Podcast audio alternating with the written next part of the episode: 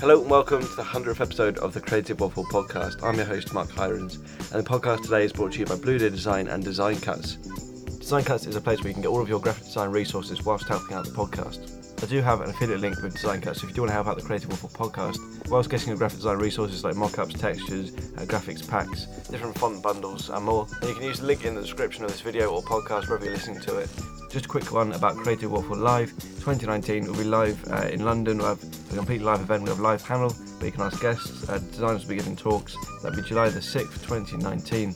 Um, and more tickets and information will be coming out soon. Go and follow uh, us on social media for that on uh, Instagram at Creative Waffle or at Blue Deer Design or Twitter. You can find us at C Waffle Podcast. So, thank you very much, and uh, I hope you enjoyed this episode. It's been an absolute pleasure doing these podcasts for 100 episodes now, and this one um, really blew me away. So, I hope you enjoy it too, and let's get into it. Well, welcome to the podcast. Thank you. I'm glad to be here. This is uh, this is a bit surreal, already because when I started this podcast, you were the guest that I was going to have at the end, at the, like the last episode, and that would be 100. And all right, I carry on though. I'm going to keep it going. But um, are we going to yeah. make 100, or is it? Are we yeah. already? More? Yeah, this will be 100. This will be the 100th episode coming out. Oh, on, uh, perfect, wonderful. scheduled to be on uh, Christmas Day, which is crazy. Oh, right. Yeah, a bit spooky. Um, but yeah, it's, it's, yeah. Thank you very much for doing it. I appreciate your time. The film. Uh, we're going to talk about the film. We're going to talk about uh, your happiness and relationships and um, your day to day, your diary, your note taking, and, and everything like that. Uh, I got a few questions at the end. Obviously, talk about creativity and and yeah, just just want to get to know you a bit more. And um, obviously, you've put a lot out online. You've put a lot of uh, personal stuff out and sharing sharing a lot more than other designers do. So people can go and check out the story and everything behind you and who you are over there. Yeah. Uh, first of all, your definition of happiness. What does it mean to you?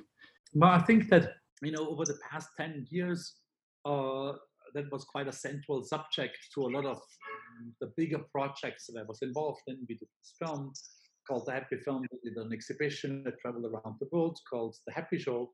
And so that question of a definition, of course, was on my mind. And the, uh, the one, the best one that I came across uh, was one that mm, that defined the various kind of happinesses by length of time. So you have some super short ones that would be like the happy moment when you go around the corner and you just it just hits you and you have this second of a boost where you just feel great. So that lasts a second, or an orgasm would be part of that, maybe a number of seconds, but it's very short term. And yeah. then you have something that we probably would call much more uh, satisfaction or well-being that can last for hours. You know, whatever. It's Sunday afternoon, the sun shines into the apartments, the, the the dog and the newspaper, and it's just so like a perfect timing without stress and you're like you know for a couple of hours i can be satisfied. And then there is something that's much longer that can probably last a lifelong that's more associated with, uh, uh, with meaning uh, and that's you know finding the thing that you're good for in life uh, you know fulfilling your potential. And these three things, of course, have nothing to do with each other. They're very distinct experiences. Like an orgasm is very much different from finding your full potential. Uh, but we all group that, them into this incredible large thing of, uh, of happiness.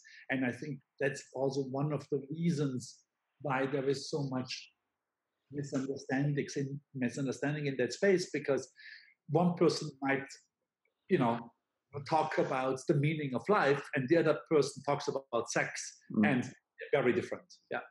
Yeah, that's a really good point. And obviously, uh, I've, been, something I've been doing as well. And obviously, a lot of people try to keep track of their happiness, and it, it's something that it, it, does go up and down. And, and you know, like you say, people always bunch it together and and keep and try and keep you know this one thing is happiness, but you've got to try and break it down.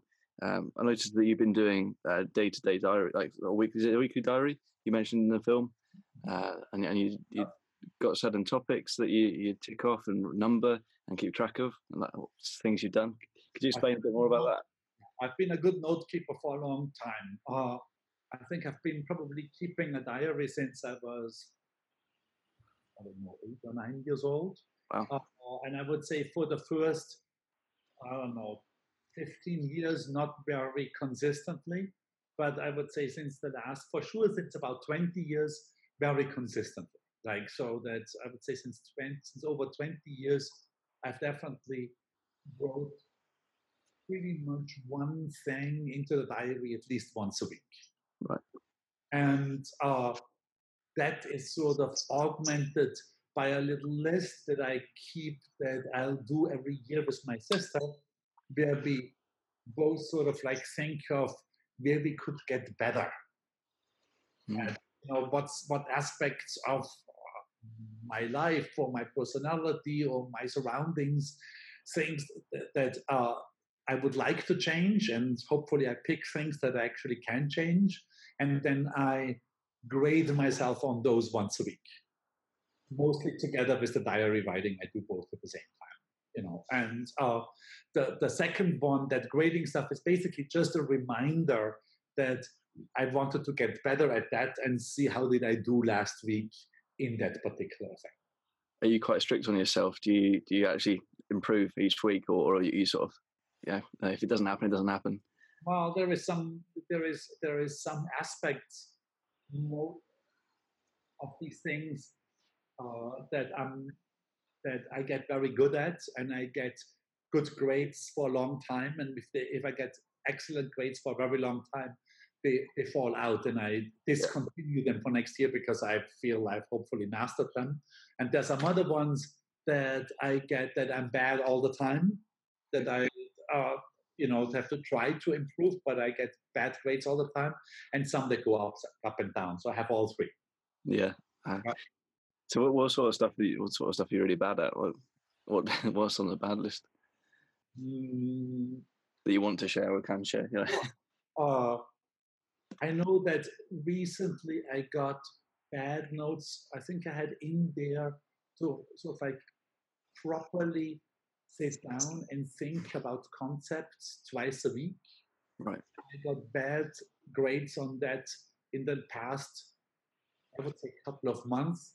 Was also because you know we were gearing. I had an excuse because we were gearing up to this uh, uh, uh, big exhibition on beauty that uh, opened two weeks ago in Vienna, and uh, so there was a lot of like my prime work was really in supervising how this how these various things were executed Mm. and i had an excuse in my mind that oh like you know i just don't have the time right now to sit down and think about something else but of course i'm also very aware that these are always excuses i always have the time to do whatever i want really Yeah, there's definitely a thing about making excuses that you can, yeah, short term you can put it off, but then if that bad thing keeps getting worse and worse, then they've got to deal with it at some point. Uh, so, so I'm making this film, um, a happy film. You can people can go and watch it and uh, see what they think. But when I was watching it, it was it was like a roller coaster. Yeah, I think that's probably is that what you intended to get people to come on your ro- emotional roller coaster and take you, your emotions up and down and show show you your uh, emotions throughout a, a loads of scenarios and a few years of your life, and it's they're very, very personal to you. Um, but what did you learn from from making the film? well there was a, a lot of things for one thing i learned how to make a film Yeah, From the film because I had no clue, and it turned out to be much, much, much more difficult than I had expected. Uh, as an additional challenge of, you know, like one of the reasons to make a film was the challenging part of it because we could have easily made a book, which would have been much easier. Like, you know, I have a fairly good experience in making books, so we could have easily, made, it would have been a much easier thing to make a book on happiness than to make a film uh, in as an additional challenge in there that I'm now from my with some distance, I'm not even sure if it was a very good idea. Like on top of it, on top of the decision to make a film instead of a book, I together with Hillman Curtis decided that we're not gonna have that well, I had a script, but we're gonna throw the script out and we're just gonna shoot whatever happens. And so we're gonna make, make an open-ended film, one that we don't know where it's going. And I think that that is very much against how I normally work. I'm very much I'm a plan. I'm a planner. Otherwise, as you can tell from the diaries and the gradings and all that stuff. And if I think back on it now with some distance to it, I'm not sure if that was that smart of a decision because for sure, a large a large segment of the struggle that we had in the film came from the non-planning. Like it's, I think that I would have been much more comfortable, at least planning out the the, the, big posts and planning sort of like the, the, the, setup pieces, making that somehow more set in stone from the beginning. I have no idea if that would have made a better or a worse film. I really can't say. But I can say it would have made it a more enjoyable process for me. Mm, right. Yeah, I think I think that's that's what we get taught in media at college. Yeah, everything's planned first, and you have to go for everything. Make sure it's make sure it's rigid and, and solid before you start filming anything, or it's just going to fall. But obviously, you've, you've proven that you, know, you can make films. I, have I've done small, short, sort of personal projects making films without any much planning as well. But I don't know, it's something about, I mean, me personally, I was something about just going and doing something and then worrying about it later on. Obviously, like you say, you're you're more of a, a planner, different personalities to different types of doing things. Yeah. Uh, I think that uh,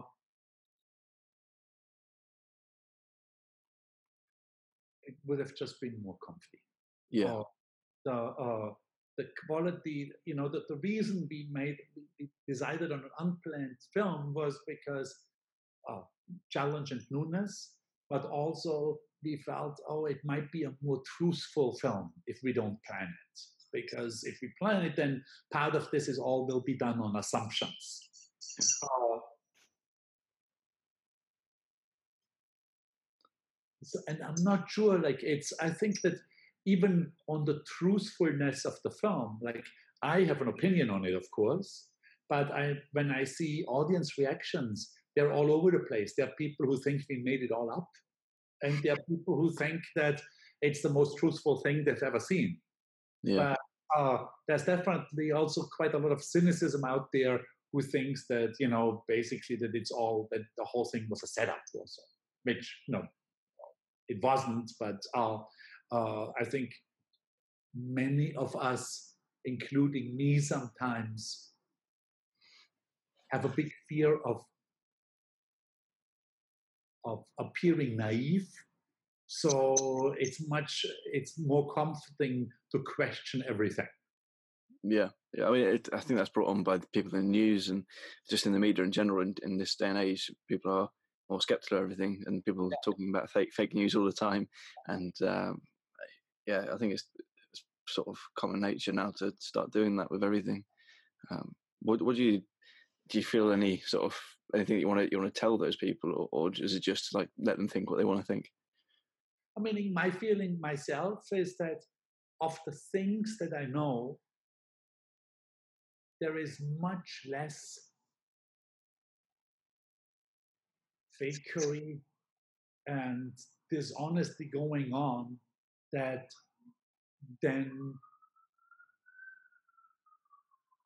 many people surrounding me think. Right. Oh, I'll give you another film example. Like I remember almost everybody, or so many of my friends, when they felt, when they saw the exit through the gift shop film, mm. thought that the whole thing was a was a fake story that Banksy and you know Shepard Fairey had set up. That they invented this character of Mr. Brainwash, and that this whole thing didn't really happen. And I know smart friends who were convinced this was the case. And then I happened to be able to spend some time with Shepard, with Shepard Fairey, and we talked about it. And he very, very believably told me that this was all exactly how, how they showed it in the film.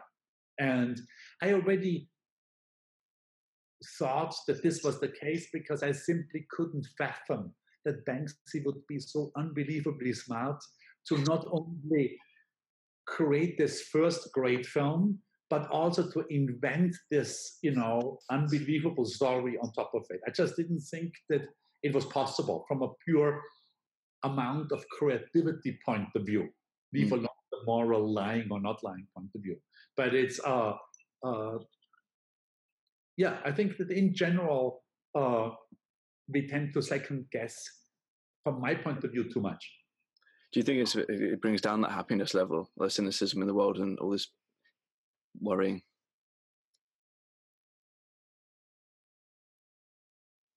Or does, it, or does it create like? It might. It, it might. It might. Like I know that there is a pretty good research, sort of like that shows. I've seen research that compares Rio de Janeiro and Zurich. Right. And uh, let's say if you go there as a as a person, you would feel that people in Rio are much happier than they are in Zurich if you go as a tourist to both places. But if you look at the research, people in Zurich are actually significantly happier than they are in Rio de Janeiro. Okay. And the difference, like the, the argument why that is, is one of trust. That people in Zurich can trust each other much more than people in Rio de Janeiro. Like there's a, uh, I remember one of the element of that survey showed that 85% of all school children in Zurich think the sentence most people can be trusted is true and only 15% so the opposite of people in Rio, of school kids in Rio thought that was the case. So it, from that example, it seems that trust actually and sort of like readily available trust in your surroundings actually does have an influence on our on how we feel. And in mm-hmm. that case, that would actually enter into yes. I think that's one of the most important things in life. The people, the people that are around you, and like you in this mentioned in the film again, uh, the relationships you have with things and, and people around you as well. Um, yeah, it's, that's something I'm trying to work on, and, and, yeah, forever you're forever trying to work on it. You said you, your life's um, sort of work in progress, isn't it? Um, so, do you, do you think it's possible to sustain sustain a level of happiness or sustain a, a certain level of I don't know, uh, depending on how much you earn or how much you've got? Sorry. You mean sustain that a level, a certain level of happiness permanently? Yeah, yeah. No, I think that's not possible. Yeah. I think that uh, I think that ultimately happiness was designed by evolution, sort of as a compass to show us the way.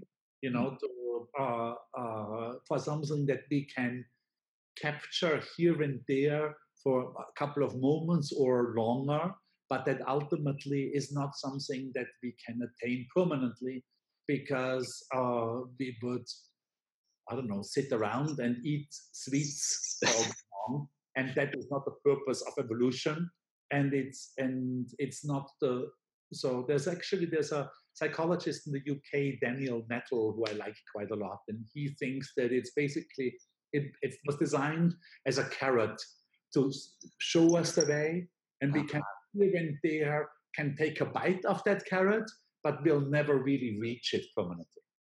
That's quite good. Yeah, like like the carrot in front of the donkey. Uh, exactly. That's good. That's a really nice way of thinking about it, actually. Um, wait, is there anything that you've been doing uh, on a day-to-day basis to improve your happiness? Yes. So basically, in the film, as you know, I tried three different strategies out. You know, that are a book that I uh, thought was the most helpful to me, the happiness hypothesis by Jonathan Haidt, who became the um, the scientific advisor for the for the whole film, but also for the exhibition.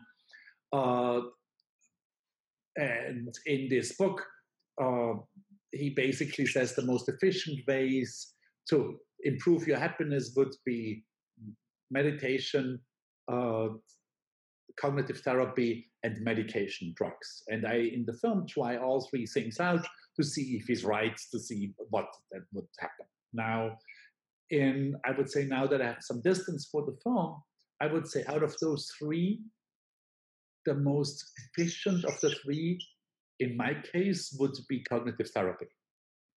Uh, it also, I think, works well for my personality because it's efficient, meaning like you see change. It's not like, you know, some therapy that you go for 15 years and you're not quite sure is it helpful, is it not helpful? And uh, it's, you're basically in charge of it in the same way that you're in charge of a training regimen. Like, right. you know, say, if you say, I'm gonna go three times a week to the gym with a personal trainer, you will get better. You will likely, I will, will not become the most powerful person in the world because I don't have the right physique. I would have had to start much earlier than at my age and so on and so forth. But in my own, for my own, for on my own level, uh, if I start weightlifting three times a week in five months, I will, I will see proper progress. And I felt that cognitive therapy is definitely comparable in that way, as in the more I'm engaged, the the more I'm engaged with the therapist, and the more the more I do, let's say, the homework, the better I can be in that thing. Now the trouble, the downside of it is just like with the gym. If I stop doing it, I fall out of it again. Mm. You know, like uh, if I go six months to the gym and I, am, let's say, an improved double, I might be uh, I might be back to my set point after a month of not going. Now, it's going to be easier for the second time around to get up there again, but it's still going to be heavy lifting. And it's, I feel it's very similar. My experience with cognitive therapy is very similar. Uh, I had in the film, it very much appears that the medication, that the drugs were super successful, definitely made the biggest change. Now that I have some distance with it and I did try the drugs again, I found that the second time around they made no difference whatsoever. Ah. So my uh, my feeling is that the reason that I was in such a great shape during the medication trial was really because I did fall in love with Beza, and that it was that that created those incredible highs, and not so much the medication. Yeah, it's just the right timing, wasn't it, that made you think, right? Yeah. Um, so, so what are you doing on a day to day basis? What's a, what's a standard day in the life of Stefan Sagmeister? Well, I'd say that uh, so right now I'm not involved in any of those three strategies. I'm not meditating. I'm not in therapy. I don't. I'm not on medication. Uh, but I think sort of like the overall thing that I've learned during the seven year period of making this film is sadly one thing that Jonathan Haidt had already written at the end of his book that I had read in the very beginning of that seven year period. And it drove home a thing to me that I think I also knew already that sometimes or very often you have to live through things yourself to fully understand them, that you can't just read them in a book. Mm. If we could apply things that we read in books readily into our lives, none of us would need therapy, or I think that it would, it's just, uh, I think a lot of the, well, uh, and maybe the second point would be that when when I'll tell, and I'll tell it in a second, when I'll tell this thing, you, you could also rightfully say that's actually quite banal. I also discovered in the seven years that quite often big things that are important for your life might be banal. The question is, do I actually really understand it? Do I deeply get it? Yeah. And so the thing is, is that I think I found out pretty much a year after we were done with shooting that if I'm able to put my relationships, that would be personal relationships that can be a faraway acquaintance or somebody like you who I just am talking to for the first time and you're sitting in London, all the way to somebody that I deeply love, who might be a partner or and or family members. If I put all those relationships, if I can manage to put them those relationships onto a, a certain level, then here and there happinesses might come out from in between those relationships. As in, we might have a little laugh at the end of this interview. Who knows? Or uh, I might have a fantastic moment of happiness with a lover, or I might deeply understand uh, have a satisfying afternoon with an acquaintance. Uh, but it requires those those uh, relationships to be on a certain level. And if I can do the same thing with my work, meaning that I can design my work environment in such a way that happinesses are able to come out from in between these things. So, if, for example, if I can, if I can to create, in my case, a studio together with Jessica Walsh, of course, but if I can create a studio where I find the work to be meaningful, mm. um, when when it when things become difficult and things always become difficult, I've never, I've basically never been part of a project that didn't have difficult phases. When so when things become difficult, I don't have to give up, but I can say like you know, okay, I remember I really wanted to do this because I thought it was there was meaning behind it. And then the third thing would be if I can be involved in something that's bigger than me. And from that bigger than me, that's mostly connected with, with meaning or happinesses can come out of it.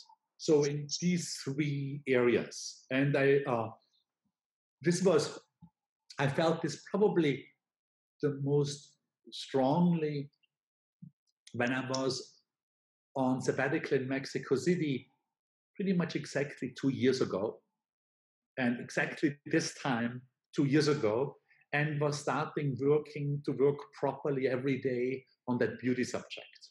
And it was a glorious time. Like the whole time there was a great situation. I made very quick, very good friends. And I also felt that this is exactly the kind of subject that I should be working on.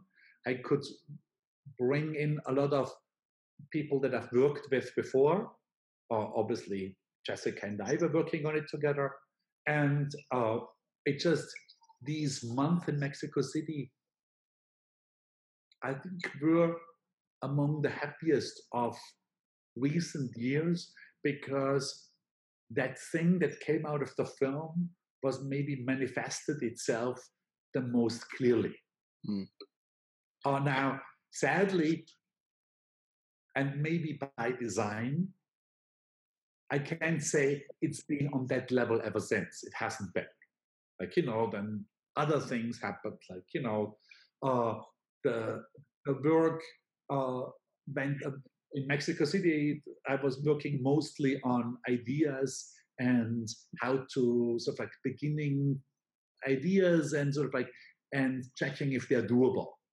And then, of course, later on, uh, there were also a lot of, I spent a lot of time negotiating with museums, which is, you know, a less enjoyable, yeah, uh, a less enjoyable uh, task.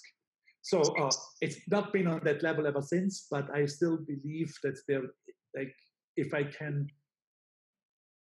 get this up in these three directions relationships work and something bigger than myself uh, ultimately my chances for more happinesses to coming coming out from in between are enlarged.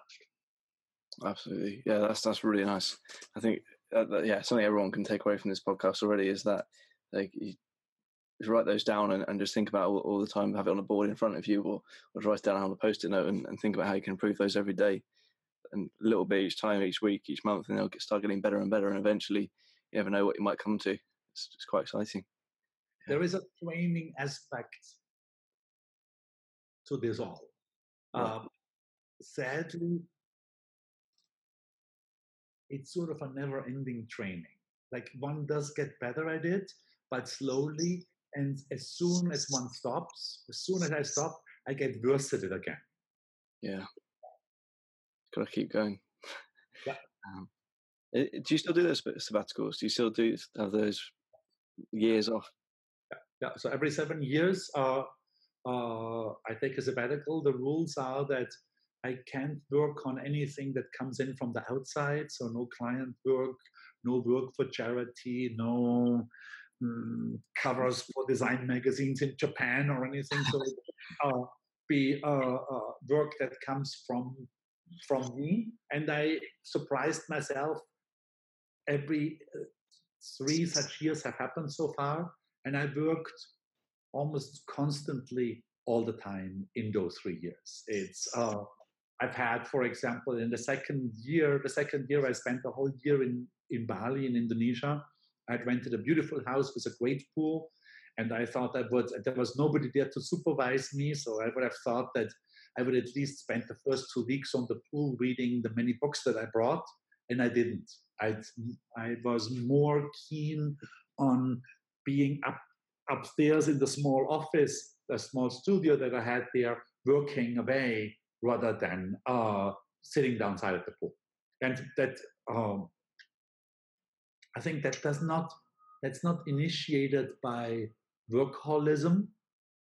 It's because I'm not a particular workaholic. Uh, it's more initiated by I think when I can work on whatever I would like to do, I find that actually more joyful than sitting on a pool reading a book. Yeah. Yeah. How important is that for your first of all mental health and also creativity? And, and do you, do you believe in those creative juices, or, or do you do you think they can run out, or do you think it's just a matter of where you are? Hmm. I mean, I would say that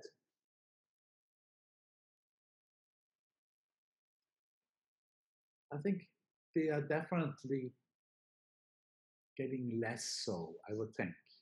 Right.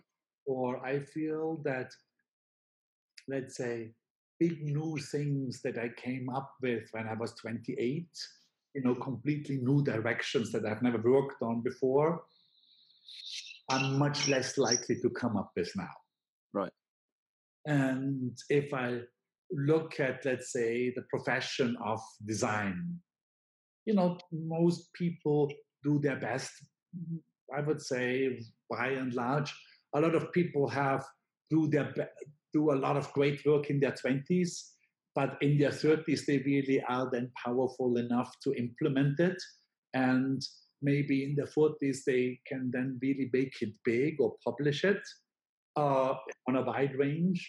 And there is exceptions to that rule. I have a long standing argument with Paula Scher, who I say, yeah, who on her, uh, I think on her 50th birthday, I said nobody does any good work after 50, which she was not very happy about. And uh, she actually would be a fantastic exception to that rule. You know, uh, Paula did some very good work in in her 50s, and actually Paula did some very good work in her 60s. So uh, there is definitely exceptions there. Uh, but she's not, not, doing any good work anymore. Yeah, I'm not, sure if I, I'm not. I'm not sure if I will be lucky enough to be one of those exceptions.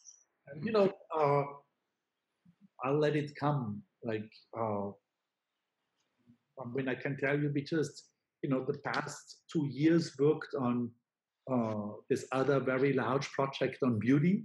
You know, it just uh, it, just published a book that's going to come out with Phaidon in a couple of weeks, and just uh, uh, started this exhibition in Vienna that's going to travel heavily.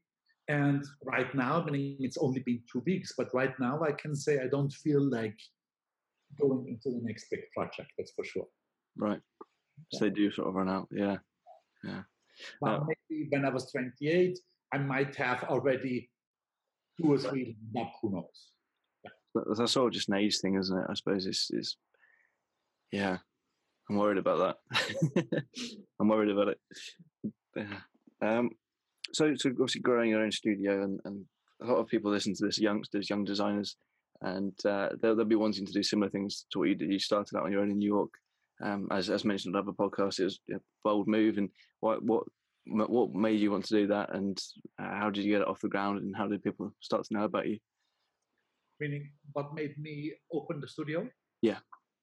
Uh, I at the time had worked for a company called M and Company, ran by a guy called Tibor Kalman, who basically was my hero. And he was very much my mentor, and I looked very much up to him. And Tibor, after I had worked there for half a year, decided to close M and Company and move to Rome to do Colors Magazine, the, the magazine he had founded for Benetton, to do that full time. Right. And uh, that kind of made it clear because M and Company was my favorite design company in New York. So now looking for a job at my second favorite just seemed counterintuitive. It just didn't seem juicy at all. It would have been a bore.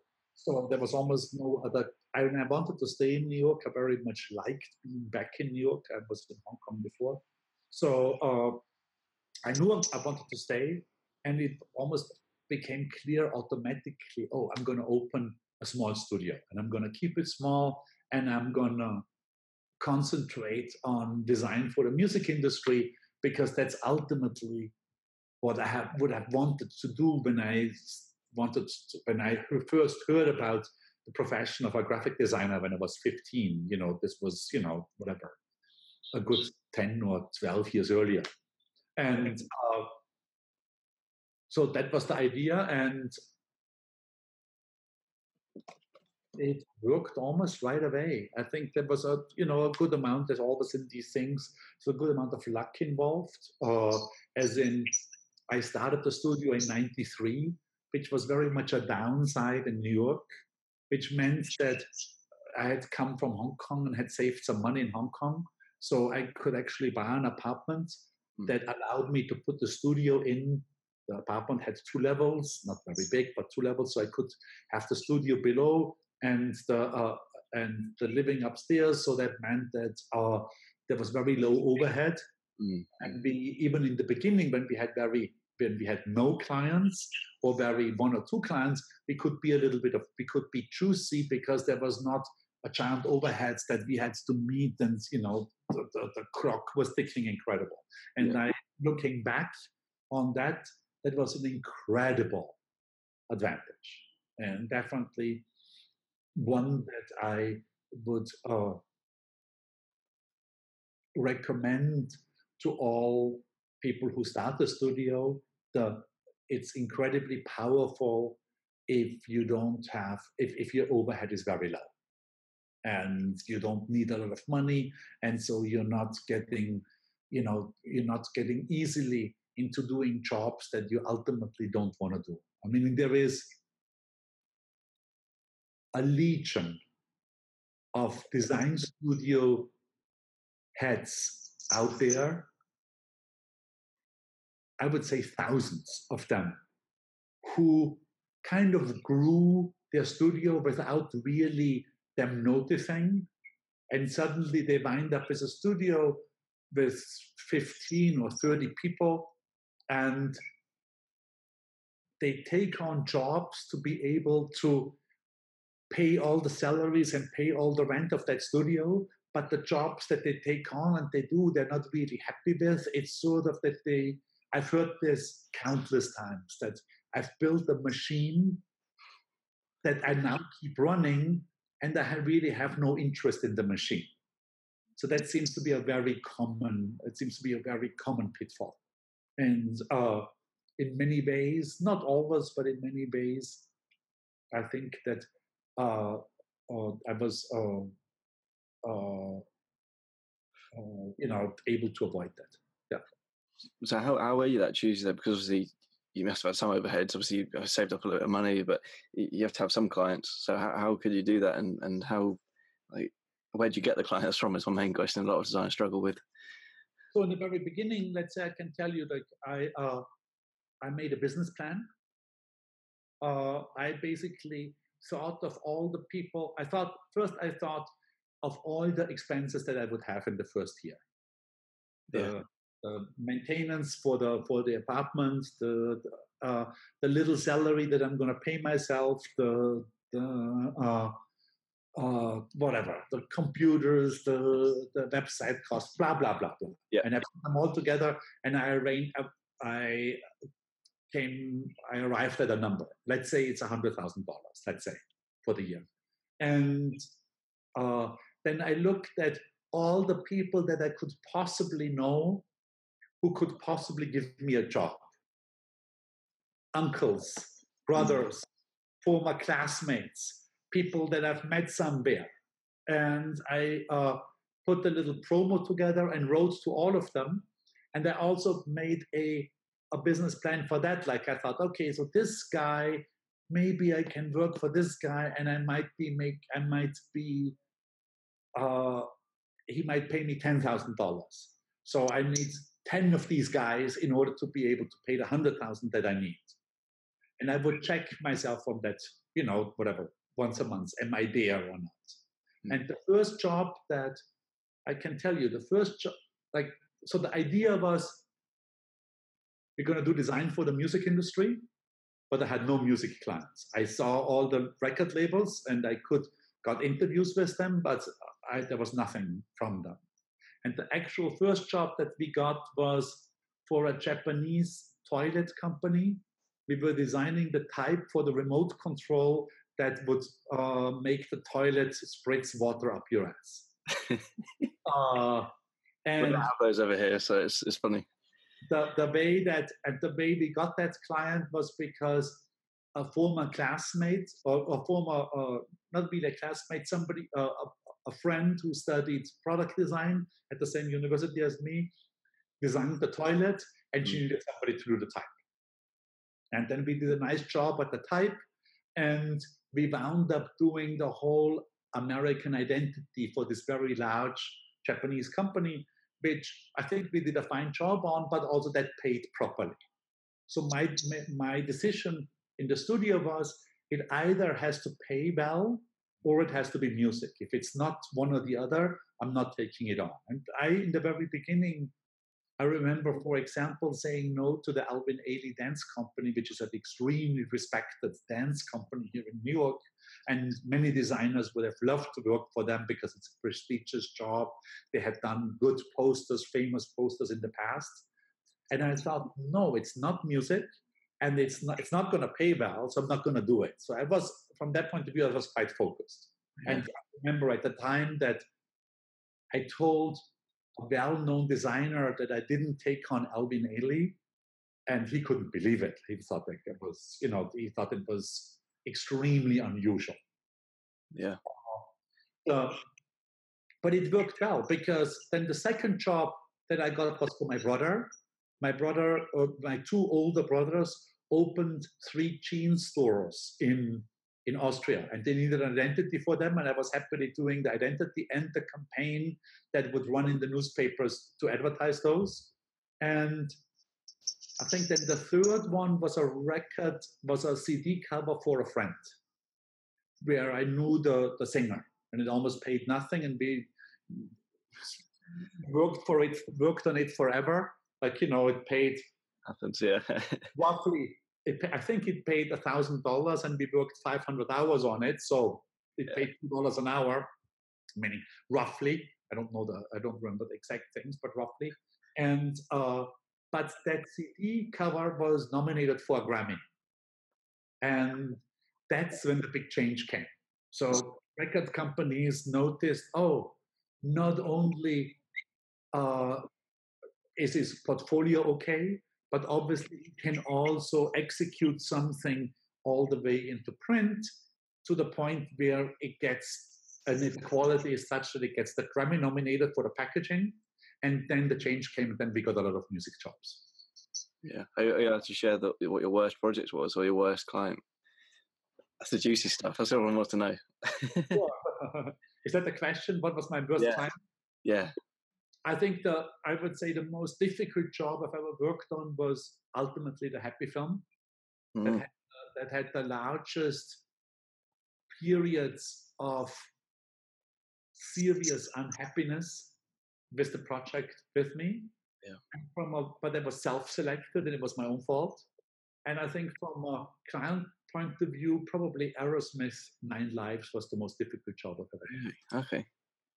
How, how so? I'm allowed to ask that. It's a super long story that uh, is. It's. I think we're gonna take 20 minutes yeah. to get into it. It was just. I think it was one of those situations where I can't really blame a single person. I, I also wouldn't actually. I wouldn't also blame me. It was just one of those things where the constellation was such that many things went sour. Mm, right. And it became a two year project that was incredibly difficult from a from a, uh, uh, from an everyday point of view that also yielded at the end not great results. And that's the worst. Like, you know, you can, if the process is super difficult, but the end result is is good, it's easy to forget about the difficult process. Yeah. yeah. Um, oh, for for design students and people getting into design, what do they have to do to get noticed by either employees or or uh, or clients, or what are, what are the stuff that do, what stuff do they have to do to be a good designer to get noticed? Well, do good work. Good work. Yeah. Yeah. True. yeah. True. Uh, it, it's really it's. Uh, I mean, here and there, after a talk, I get asked by a young designer, "So how do you get famous?" Yeah. And I know that this sort of like has a danger of sounding patronizing or so, but it really uh, that's really sort of like a far off side product. Or uh, the at the center of what we wanted to do, and I think at the center of what Jessica wants to do ultimately is like the desire to do good work. Yeah. And we, don't, we by far don't achieve it all the time, but a couple of times when we do achieve it, it uh, it seems that people do want to see good work. Like I, the uh, let's say when we opened this exhibition two weeks ago. Having been so closely added for two years, it becomes very difficult with these large projects to actually know is this good or is it not good? Will this work or will it not work? It's just so close. And when I did uh, two days before, the, the team in Vienna was fantastic and they were actually pretty much done two and a half days before the opening. And when I sort of went through it by myself, it was one of those not so often instances in my life where I said, well, it's pretty much at it's where we are. Like this is as good as we can make it right now. And uh, I've had in the meantime the experience that whenever that is the case, it normally works. Like whenever we can say, and it doesn't happen often, this is about as good as we can make it right now. Other people like it too. Yeah. And I think that there is a sort of like a satisfying aspect of design which is that it ultimately has to work, meaning it has to function for it to be design. That's not the only thing it has to do, but it's part of it. And you can sort of like judge it quite well on that. Like, you know, if whatever. Uh, if this social media post is designed to create 10,000 likes, does it do it or does it not do it? This chair, is it designed to uh, to, to sit uncomfortably? Does it do it or does it not do it? Now, the function by itself is not enough. I think that there has to be, for it to be a good piece, there has to be some sort of beauty to be part of it, or from a, if I look at it from a user point of view, there has to be some sort of delight as part of it. Uh, because designing a chair that's comfortable is a pretty easy thing to do, and there are, you know, those are, yeah, yeah. dozens of those. But designing a chair that's also beautiful or delightful for a user is a much, much, much more difficult task. Yeah. Uh, okay, so the last couple of questions I like to ask everyone is a bit sort of left field of design. Uh, first of all, what's your best purchase under hundred pounds, hundred hundred dollars for your case? Uh, the best project that we designed. Best purchase under hundred pounds. Oh, best, best purchase. Sorry, yeah, hundred dollars. Yeah. okay. Uh,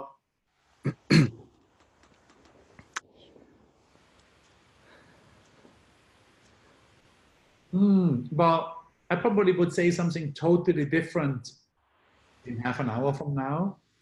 But uh, looking at it, well, because I'm staring at it from here, would be the, the, the egg lamp that we made in uh, in Bali. That was definitely under 100 pounds, and I can quickly show yes. it to you. It's basically, let's see, and it's literally just because I'm looking at it.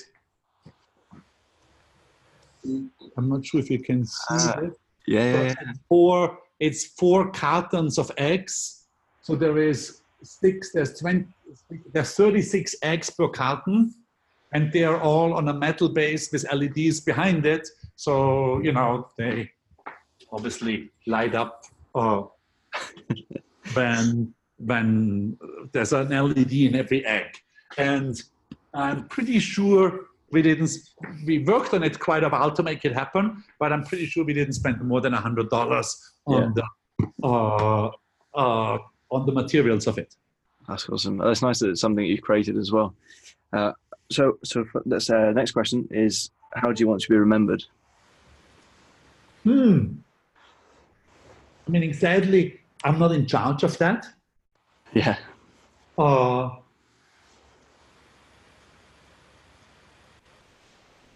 I think what what would make me myself the happiest would be that if I would be remembered as a kind person. I think that's the uh, yeah that would be uh, that would be my number one. But I have no idea if I'll be ever be able to achieve that. Well, you've done it for me. Definitely done it for me. So in my heart, you will be. Uh, yeah, uh, that's pretty much it. Yeah, thank you very much for being on the podcast. oh, wonderful. Perfect. Thank you so much. Uh, was was uh, it actually was uh, fun talk. Yeah, thank you. Thank you very much for listening to this episode of the Creative Waffle podcast. It was incredible to speak to Stefan. Uh, yeah, this is a really a dream. So thank you very much to you lots for making it happen, uh, to listening each week, watching each week, and um, just being supportive and, and, making it grow and actually making it happen. So thank you. And uh, I hope to see you at Creative Waffle Live in 2019. Also, you can get a Creative Waffle pin badge. You can get one of these awesome things uh, by leaving a review on iTunes. So go onto iTunes, leave a review for the podcast, DM me, making sure that I know it's you that left the review, and then it will get a podcast pin badge out to you. Thank you very much. I'll see you in the next episode.